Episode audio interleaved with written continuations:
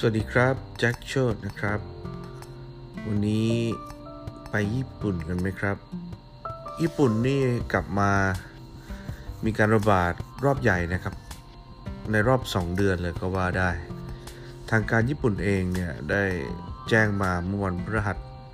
นี้นะครับ ว่ามีคนติดเชื้อ 107 รายนะครับ ถือว่าสูงที่สุดเลยสำหรับวันหนึ่งวันนะครับ ภายในรอบ 2 เดือน นายกเทศมนตรียูริโกโคยเกะนะครับบอกผู้สื่อข่าวว่า ในจำนวนหลายๆหลายๆรายเนี่ยนะครับที่ติดเชื้อเนี่ยมีความเกี่ยวพันกับชายหญิงอายุ 20 ถึง 30 กว่ากว่านะครับ แล้วก็มีการเชื่อมโยงถึงชีวิตกลางคืน การเที่ยวกลางคืน คนทำงานกลางคืน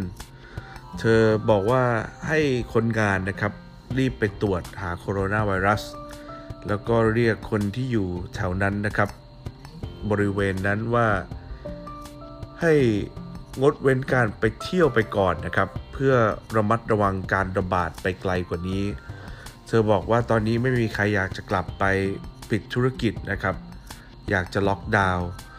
อยากให้ทุกคนเนี่ยให้ความร่วมมือ ทางการเองนะครับทางรัฐบาลเนี่ยได้เข้าใจว่ามันมีการเพิ่มขึ้นของผู้ติดเชื้อมากเป็นพิเศษในช่วงนี้นะครับ แล้วก็ทั้งหมดเนี่ยมันเกี่ยวพันกับการท่องเที่ยวในช่วงกลางคืน